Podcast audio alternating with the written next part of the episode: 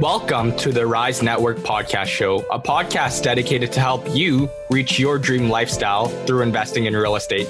We're going to be sitting down with new, intermediate, and experienced investors to talk all about real estate and how it has changed their lives. If you're looking to scale your portfolio or even just get into real estate investing, you're in the right place. Make sure to tune in. Hello, everyone. You are listening to the Rise Real Estate Investing podcast with your host, Austin Yayan. And Mayu, what's going on, everybody? Austin, what's new with you, man? What, what have you been up to? I don't know. What have I been up to? I'm just trying to think what I've been up to. Um, we've been we've been hitting the mailers quite hard as per usual. I might purchase a couple like small properties here and there. Just good deals, easy projects, single family homes um, in Sault Ste. Marie. Like we were picking one up, hopefully for 135,000 in a decent area and only needs probably 15 grand to work. So we're just picking up easy things and just acquiring real estate right now. Um, on the wholesaling side of things, we had a couple of new leads and deals. One of the tough parts is, is that from time to time, the tenant might not cooperate in letting people take photos and videos and um, I have to get involved in that process because you know I'm the king of N11s apparently. so you negotiating vacancies before you sell it, I guess. Um, no, I, I, guess so. Yeah, like not vacancy. I'm trying to get an N11 sign, so at least even if it's not vacant possession, it adds a tremendous amount of value for an investor, right? Yeah, yeah, yeah. Um, and this, I we usually, I, I don't do that by the way, so I don't want whole, like buyers to think that I do that regularly. Yeah. I'm only doing it right now because the tenant is not letting us take photos and videos. So I was just like, fuck it, I might as well just try to get them out as well, right? So they'll add value to the property. And um, there's another property we had where it's supposed to be vacant possession. We assigned it, and then the tenant is there at the moment, and the tenant has no intention of leaving. So spoke to the buyer, push closing a month, spoke to the seller. Seller's not able to get the tenant out. And I'm trying to get the tenant out now, which is just fucking like it, it, I don't like doing that because it's like yeah. I I don't own the asset. So why am I doing all of this? You know, that I don't mind doing it when you own the asset, but when you don't own the asset and you just try to get it to closing, it's just it doesn't feel like it's worth a whole yeah. lot of my time. You think you, you think you'll get success with that seller or that tenant or no? Yeah, so the tenant's ODSP, like paying six hundred dollars for a two bedroom in Owen Sound, which would be like fourteen hundred probably. Mm-hmm. Um, we have I have good rapport actually the one that even with the other tenant that's not letting the seller in or our wholesaler in to take photos, I had a 30 minute call with them and we have good rapport as well. I think I'm probably going to get them to sign the N11. Like the previous owner tried to kick them out like five times, like mm. took them to the LTB loss, um, served them with like N13s and then they didn't care and they stopped paying rent for five months. But uh, I don't know. Like I, I built good rapport with that tenant, and it seems like they're probably just going to sign the paperwork and leave for like 5K, which is not bad, right? Like, yeah, yeah. Especially if they're a problem tenant. So we'll see what happens, though. Um, I'm getting pretty good at it. you can start doing a side business out of this, man. There's people out there. Yeah, I've been thinking about it, but uh, we'll see. I don't. I don't want to travel around, friggin' like all across yeah, Ontario to do that shit. But uh, what's going on with you, man? Um, no, it's going pretty good, man. I think um, our, our, I guess we could talk about the flip, the Prince Edward County flip. That one's going uh, pretty well. We're at the stage of doing flooring and, and stuff like that. Um, when we bought it, there was like some water in the basement, but it just stopped. Like there's no water anymore, right? So we're kind of like, what the fuck? Um, so it's it's also tough when the water stops because now you don't really know where the source of the problem is, or or if there is, or where it is. Like I'm pretty sure there is, but we just don't know where. You probably uh, don't need to fix it though, right? Because it might yeah. just be like runoff water. You just don't know, right? Like here's the worst case. Okay, you list it, like thinking that you know it's all good. Um, and then right before you know time to time to let go to market, it comes back and then it prolongs this even more, right? That's one worst case. Second case is you sell it. Um, ideally, you sell it as is condition and, then you put in all the warrant like warranties and stuff like that in there. But before closing, shit could go wrong and technically still our asset and we still have to kind of fix it, right? Um, but either way, like that flip is going good. Uh, it, it, was it's a property that's hard to gauge where what it'll actually sell for because every kind of property in that area is super unique. Um, it, it's land, and some properties have even more land, like 100 acres. Some have like no land, right? So it, it's really just like we're, we're kind of just shooting the shit and just see where we kind of end up on. But the, the market's gone up tremendously since you guys placed the offer, so that's a good thing as well. Yeah, that's true. Uh, the market's gone up everywhere, trying to say it's yeah. fucked now, right? Like it's ridiculous. The, kind of shit that we're seeing in today's world is, I don't know, it's totally crazy. Um, mortgage world is going good as well. Um, I, am my my Training? team member starting. What was that? Training your team member now? He's starting March seventh, so it's okay. tough because it's kind of like a short term like period of pain where there's enough work where like I really need like his help, but um, got to kind of deal with it and just working a lot of like overtime. But I mean, it's fine. I like what I do. So, so no complaints there. Uh, the investing side, it's interesting. Like I've, I've been focusing more time on the resort acquisition, which you kind of talked about in the year end one, or I guess the episode that I did. Um, so I haven't really been focusing a whole lot on investing. Uh, but hopefully the second half of the year, I think I'm pushing that goal to then just because I'm going to treat this as 16 units acquisition. but we'll see how that goes. Nice, nice, awesome. Um, speaking of big acquisitions, cash for keys, and all of that, um, someone who's probably very familiar with that is our next guest, Alfonso. Alfonso is what is it? The Godfather of multifamily, the Godfather of apartment yeah, buildings. Guy kills he's it. The, he's been in the real estate game for a long time. Um, he definitely has over 500 plus units. I don't know if it's even in the thousands now. Uh, buildings in Ottawa, Hamilton, New Brunswick, Alberta, all over the place. He's absolutely crushing it. I know that he has a bunch of uh, mentees. He runs a coaching program as well. And we know quite a bit of our guests who's in the multifamily space are a part of his coaching program or have been a part of his coaching program.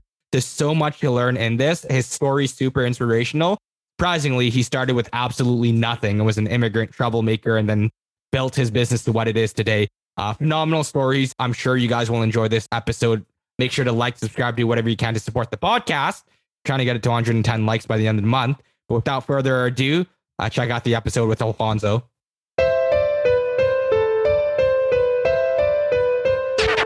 Hello, everyone. We are joined with our very special guest, Alfonso. Alfonso, thank you for joining the Rise Real Estate Investing Podcast. Woo! Good to be here, guys. All right, I feel I feel right at home. I, have heard so many good things about you guys, and I've caught a couple shows. awesome! I love the energy, Alfonso. So we know a decent amount about you, but you know, for our guests and our listeners, why don't you just give everyone kind of a quick um, or not quick, but like a, a rundown on how you got started um, in real estate investing and really your, your journey up to date and what you're doing now. Okay, so I'll give you I'll give you the synopsis. Uh, I came to this country as a refugee from El Salvador back in the 70s. We were in a you know when I was a kid, I was in a civil war. Um, came as a refugee, had a a, a bit of a hard time uh, integrating into the school system here. Ended up hanging around with the wrong people, you know, bad crowd, and uh, ended up leaving home at 15 years old, uh, living on the streets, uh, up to no good. You know, some really dark times in my life, just like everybody's probably had a uh, has a dark time to tell about. Uh, my turning point came when I was 17, and I became a father, and that changed everything for me. It gave me a different perspective on life. Um, gave me a purpose, a why, on why I was going to clean up my act. And um, I went back to school. I started a business at 17. And at the very beginning, back when I was 17 years old, I just wanted to make my little girl proud of me. You know, I want, I'm, I was a father. I was like, I just want to make this little girl proud. And so I started that business. By the time I was 21, that business was grossing in the millions all across Canada, Canadian wide business. And um, the issue in what I discovered quickly is I was very much a consumer. In my household, there wasn't uh, any talk of financial literacy. There wasn't any talk about, you know, savings. All my mom could tell me, obviously, immigrant parents, they, they, they tell their kids the same thing go to school and everything's going to be all right. mm-hmm. right. You know, just all my mom could say is like the best thing that you could do in your life is get a university degree. Well, that wasn't my path. And so uh, when we were hit with a downturn in the economy after uh, 9 11, there was like a, a, a mini uh, correction. I realized how vulnerable I was, and it almost took me out. And so I started to educate myself. And uh, now we're talking about 23 years ago, you know, 22, 23 years ago. You guys weren't even born yet, I'm sure. but uh, just a little baby, just little babies, right? And um, you know, I realized you know, that number one, I needed to make that transition from being a consumer to an investor. And I also realized how vulnerable I was with one stream of income, that business. Even though I had full control over my time, I was vulnerable because I was subject to new ways of delivering the service, new uh, technologies, competition. And so I made a decision that I wanted to create a second stream of income that was indestructible. And uh, after doing all my research and reading about all the wealthiest people in the world, I discovered that that indestructible stream needed to be real estate, specifically commercial real estate, not like plazas, but commercial residential. And it was just so logical to me at that time that, you know, the economy of scale, right? And the idea that you could, you know, because you're buying in bulk, because when you're buying an apartment building, you're buying in bulk, right? Mm-hmm. And the price per unit, just the same way when you go to Costco, uh, the you know when you buy in bulk, the price per unit reduces, and that made a lot of sense to me because you know as a kid I played Monopoly. We all played Monopoly, and the objective was to you know get the red hotel. It wasn't to you know buy those single family houses. It was like get four of them, and then you can level up to that red hotel.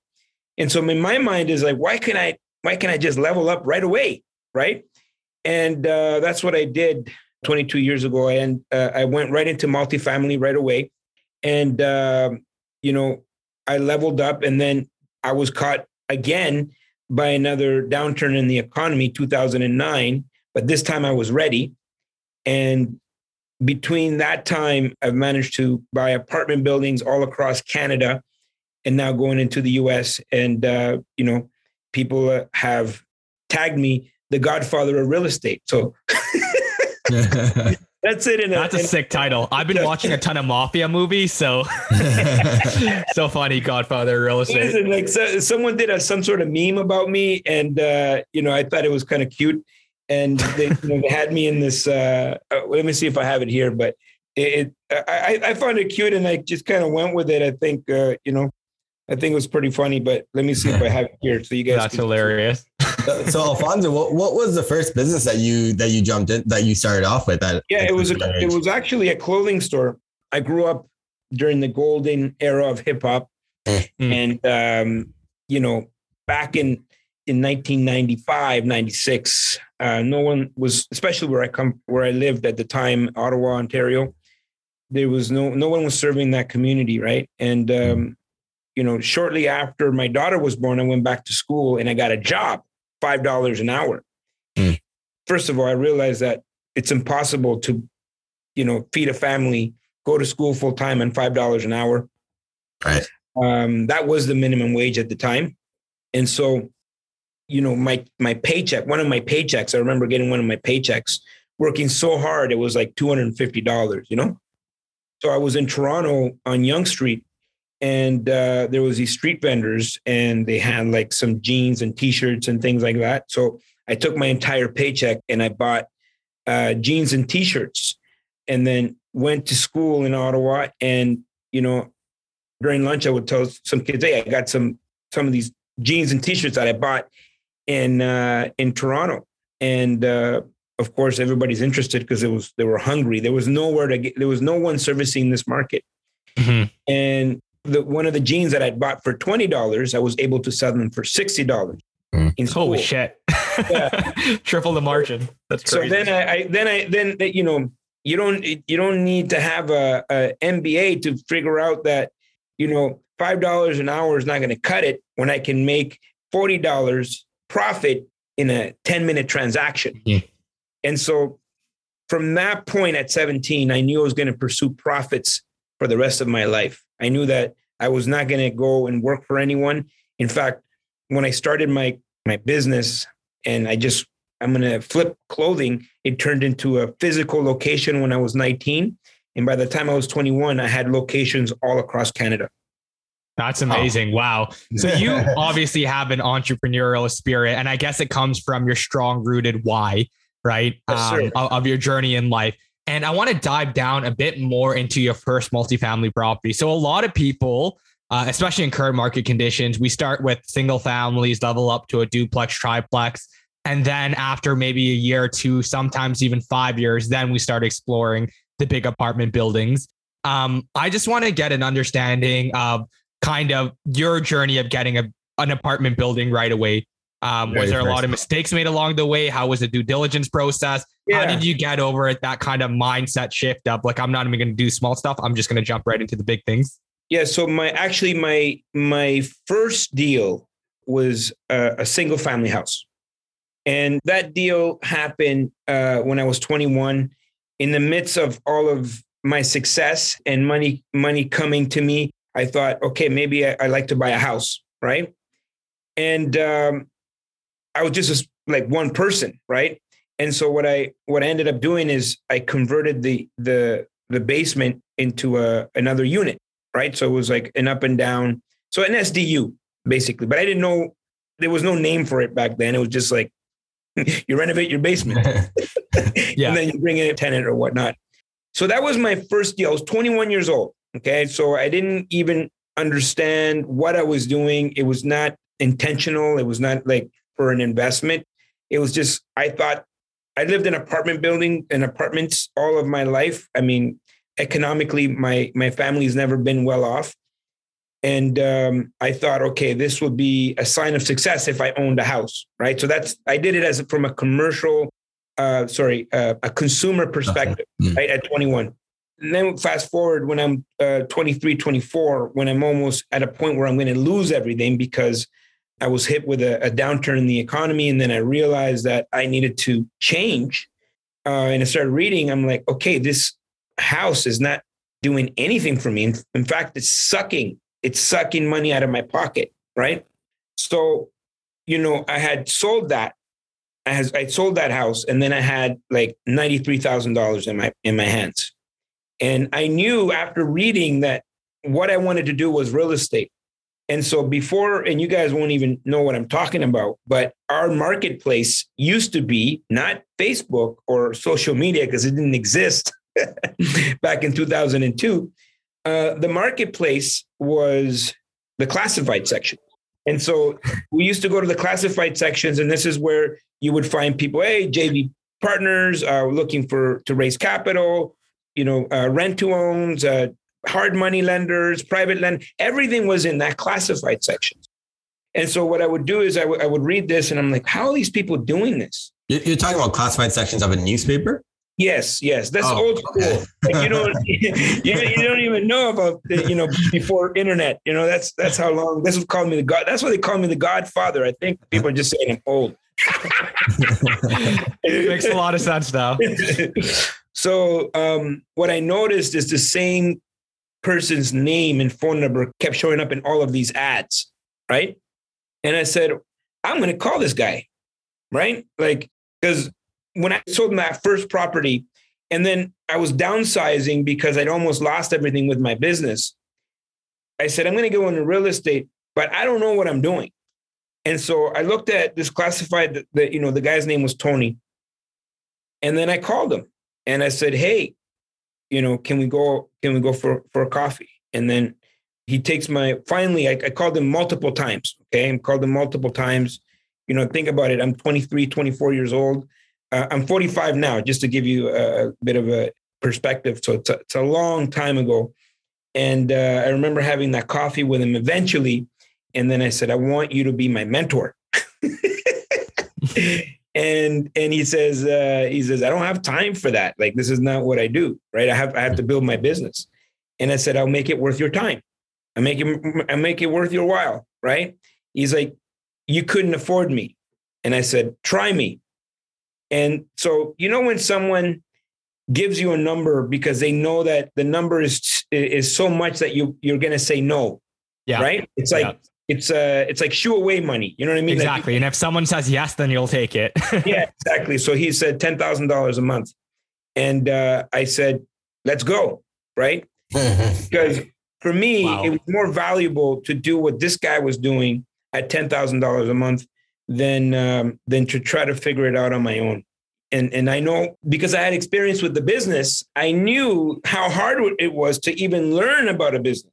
Right? So I had that insight and so I didn't care if the guy would have said 20,000, 30,000, you know, I would have, I would have, I would have paid it. Uh, fortunate, you know, we went right to work. And uh, my first deal was a conversion and uh, basically bought a duplex, converted into a triplex, pulled out the money within the, the first 20 days.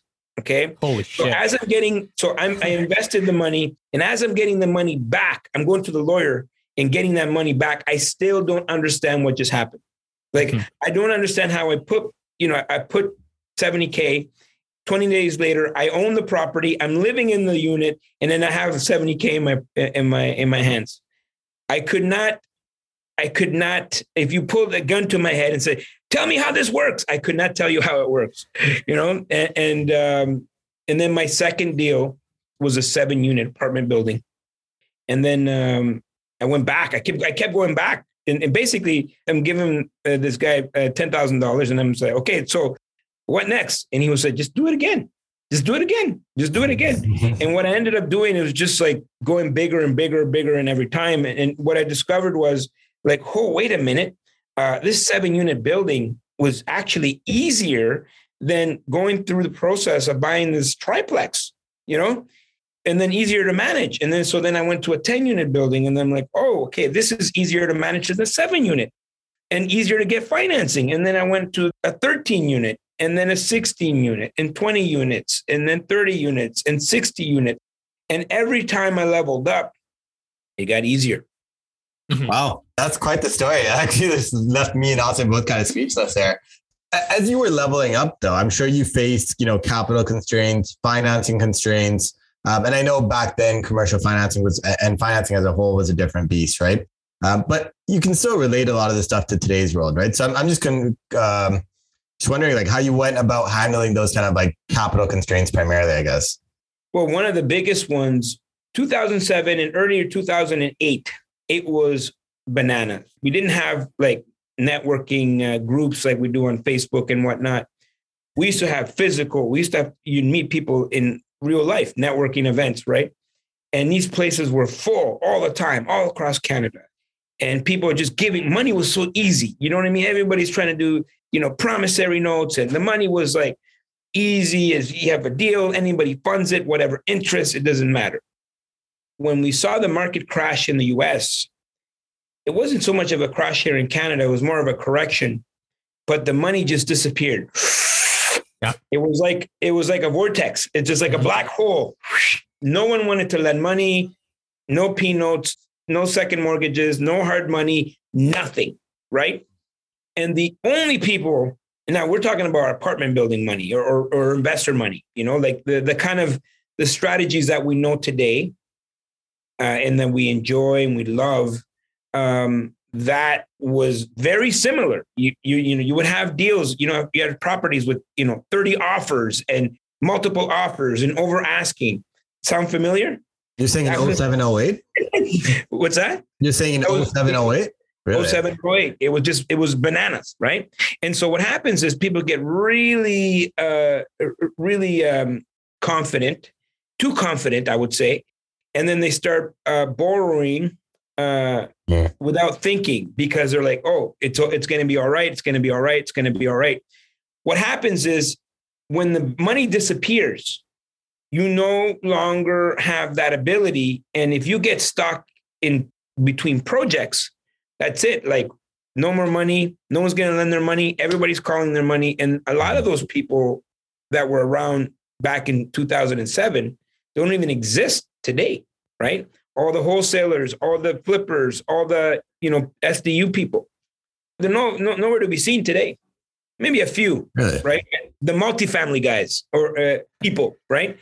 And so what I noticed, there was two ways to move forward back in 2008 that was creative, right? Now you got to sharpen your pencil and get your thinking hat. And a lot of the deals, the majority of the deals that I did back then were really creative VTB agreements for sales. Um, you know, all with the seller need when you find the these motivated sellers that now are stuck, right? And I'm talking about multifamily, Right. And CMHC, right? And so what I discovered was with CMHC, they want to focus, push the economy forward in Canada, but they're very strict on their on, on their underwriting philosophy. And so I started to ask these questions. Why are they so strict? Well, they don't want to lose money. Well, neither do I, right? And so I started to adopt my underwriting based on what they would qualify as an investment, an asset, and what they would look for. So basically, I ended up looking for properties that I can flip back to CMHC and refi with CMHC. And um, that's never failed me. So we were able to pick up like big portfolios, grow in a really conservative, but in a time where everybody was scared, right? Case in point, April of 2020, right? And April 2020, for a lot of the people, and probably a lot of the people listening to this podcast, April 1st, 2020 was Judgment Day for all the people that have apartment buildings, right? And uh, moving uh, the days up into 2020, we were scared. Yeah. And um, you know, we took so much action. We make sure we talk to every tenant. I mean, we have hundreds of tenants across Canada. And um, April 1st came and we were 98% collected.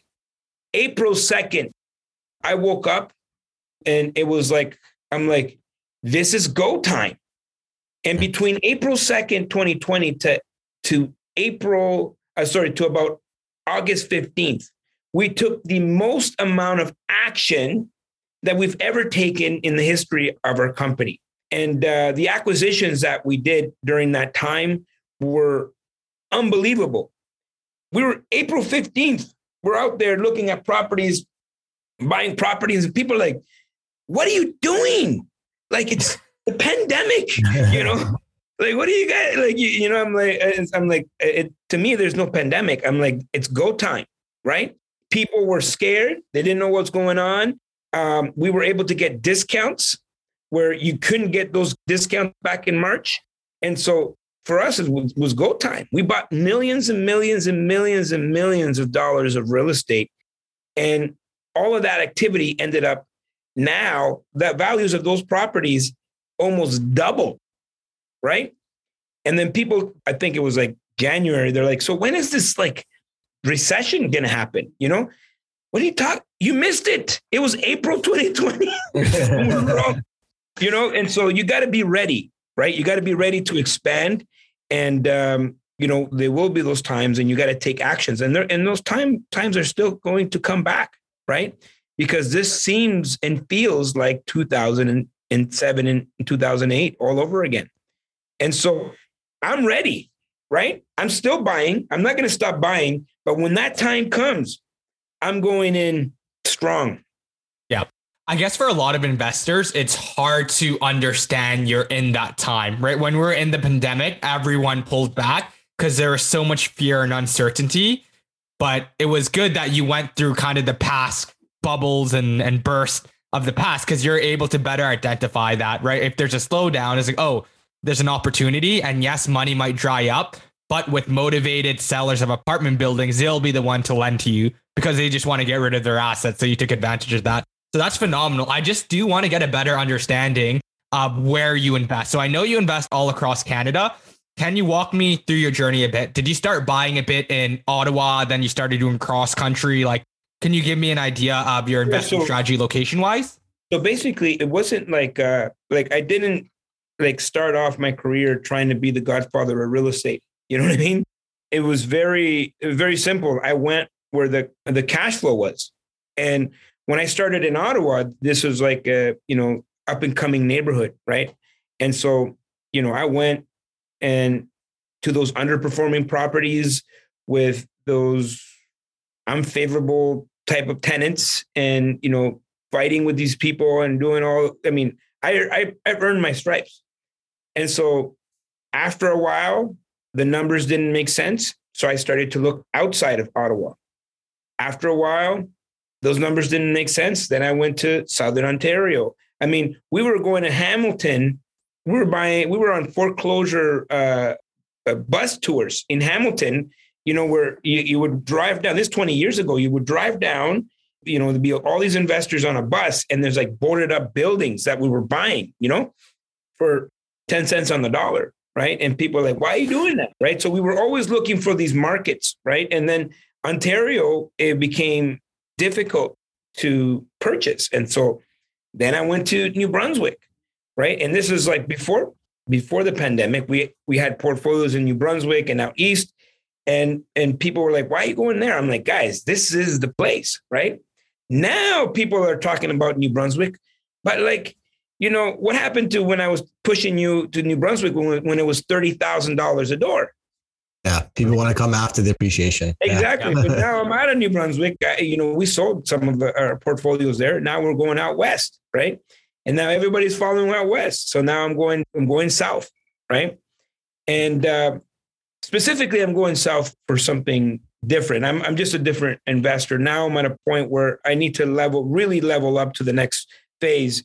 And you talked about, um, I think before the podcast, you talked about, you know, what what would be my my goal in the next five years, and um, our our goal right now as a company for the next five years is to hit those the the the 75 7500 doors. Okay, that's that's our our goal for the next five years, and the only way to do that for us, and this is very specific to our company, is to go after those big portfolios that are only in the U.S. That's the only reason, or else there's a lot of low hanging fruit. So it's not like everybody needs to go to the US, but you're looking at a, a, population of 10 times the size of Canada. And it just makes sense, right? The numbers make sense and everything just makes a lot more sense as an investor where I'm at currently in my career. Yep, for sure. I think that makes a lot of sense. So I'm wondering, I know there's a good amount of like newer, larger multifamily like investors and, and stuff like that in, in your programs and stuff you do. So I'm wondering, because large multifamily is limited in inventory, right? Uh, meaning single family residentials is everywhere. Just turn around and you'll see one, right? Um, versus the larger larger buildings, they really are limited. And in today's market, where supply is already limited, is the approach that a new investor has to take. Um, hey, I'll buy anywhere. Like I'll buy anywhere in Canada. I'll buy anywhere in like certain provinces. Or can you have a very city centered geographic focus and buy large multifamily? Yeah, so th- that's a really good question because people will listen to this podcast, people watch other videos, read books, and they, they'll say, well, like, I'm going to go and buy real estate, you know? I'm going to be uh, the next uh, Grant Cardone or whatever, you know? And what happens is that you're going to go to the same watering watering hole as everyone else, right? Mm. And because you don't have the experience, you are going to skip over fundamentals to try to get into a deal that doesn't make sense.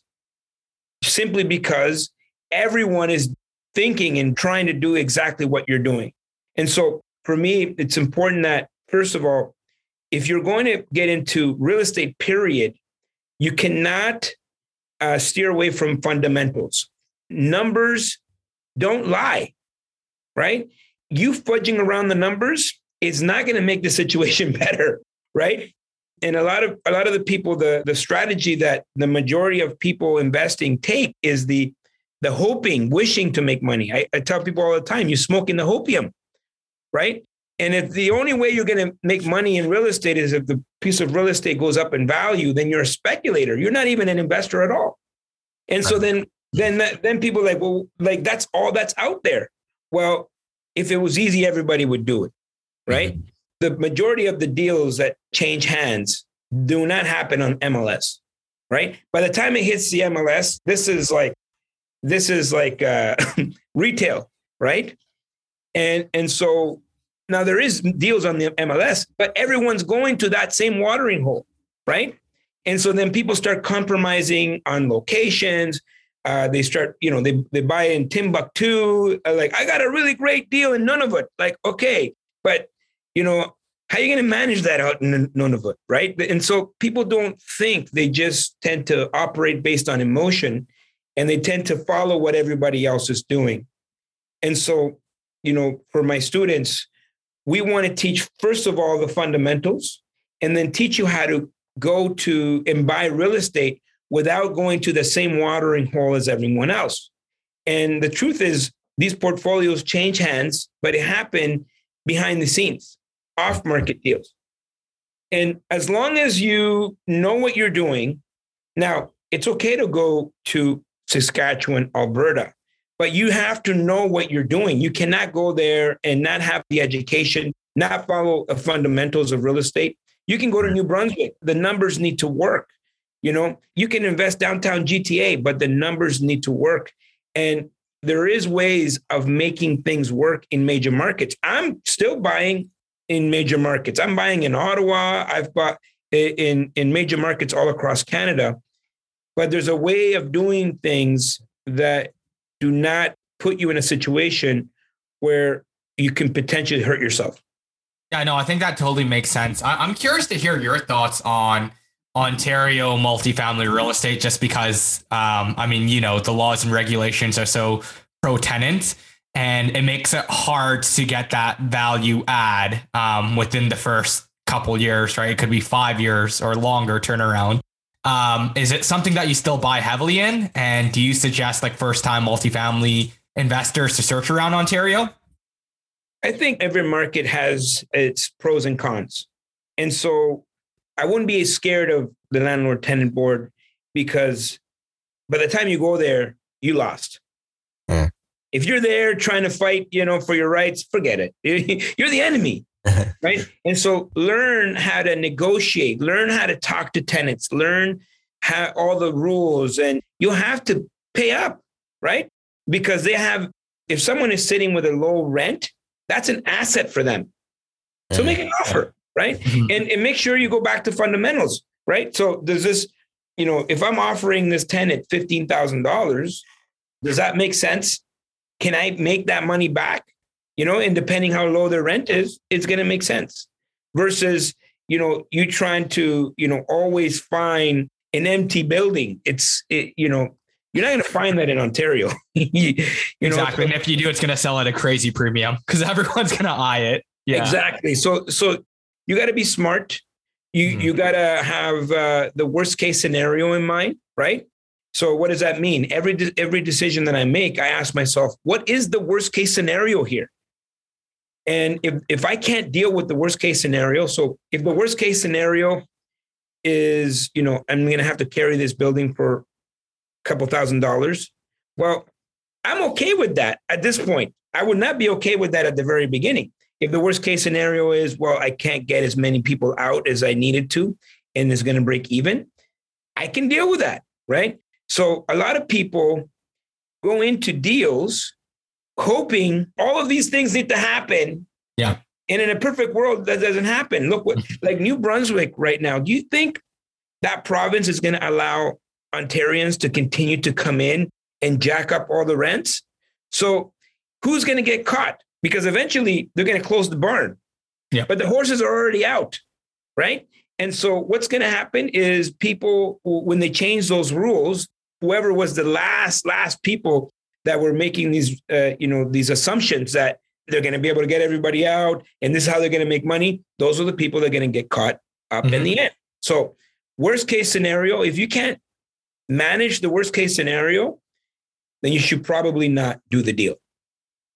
Yeah. And so that, yeah. that goes for anywhere Ontario, New Brunswick, uh, Saskatchewan, Alberta. You should be in a position where you can absorb the worst case scenario. Yep. That goes with any investment class, not only real estate. Exactly. That's great. Great advice. I, th- I think a lot of people look at like just assume, you know, real estate prices are going to continue going up and therefore I'm going to just, you know, sure the numbers don't work today, but they will in three months. And realtors love to say, hey, you just got to hold this for X amount of like months or whatever. Right.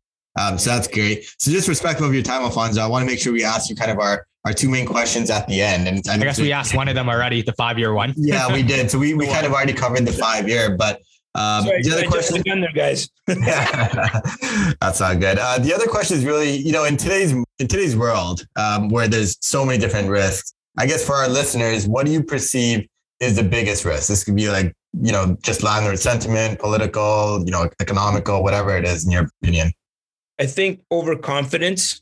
Confidence is important, right? Because you have to take action, but overconfidence creates ignorance creates arrogance.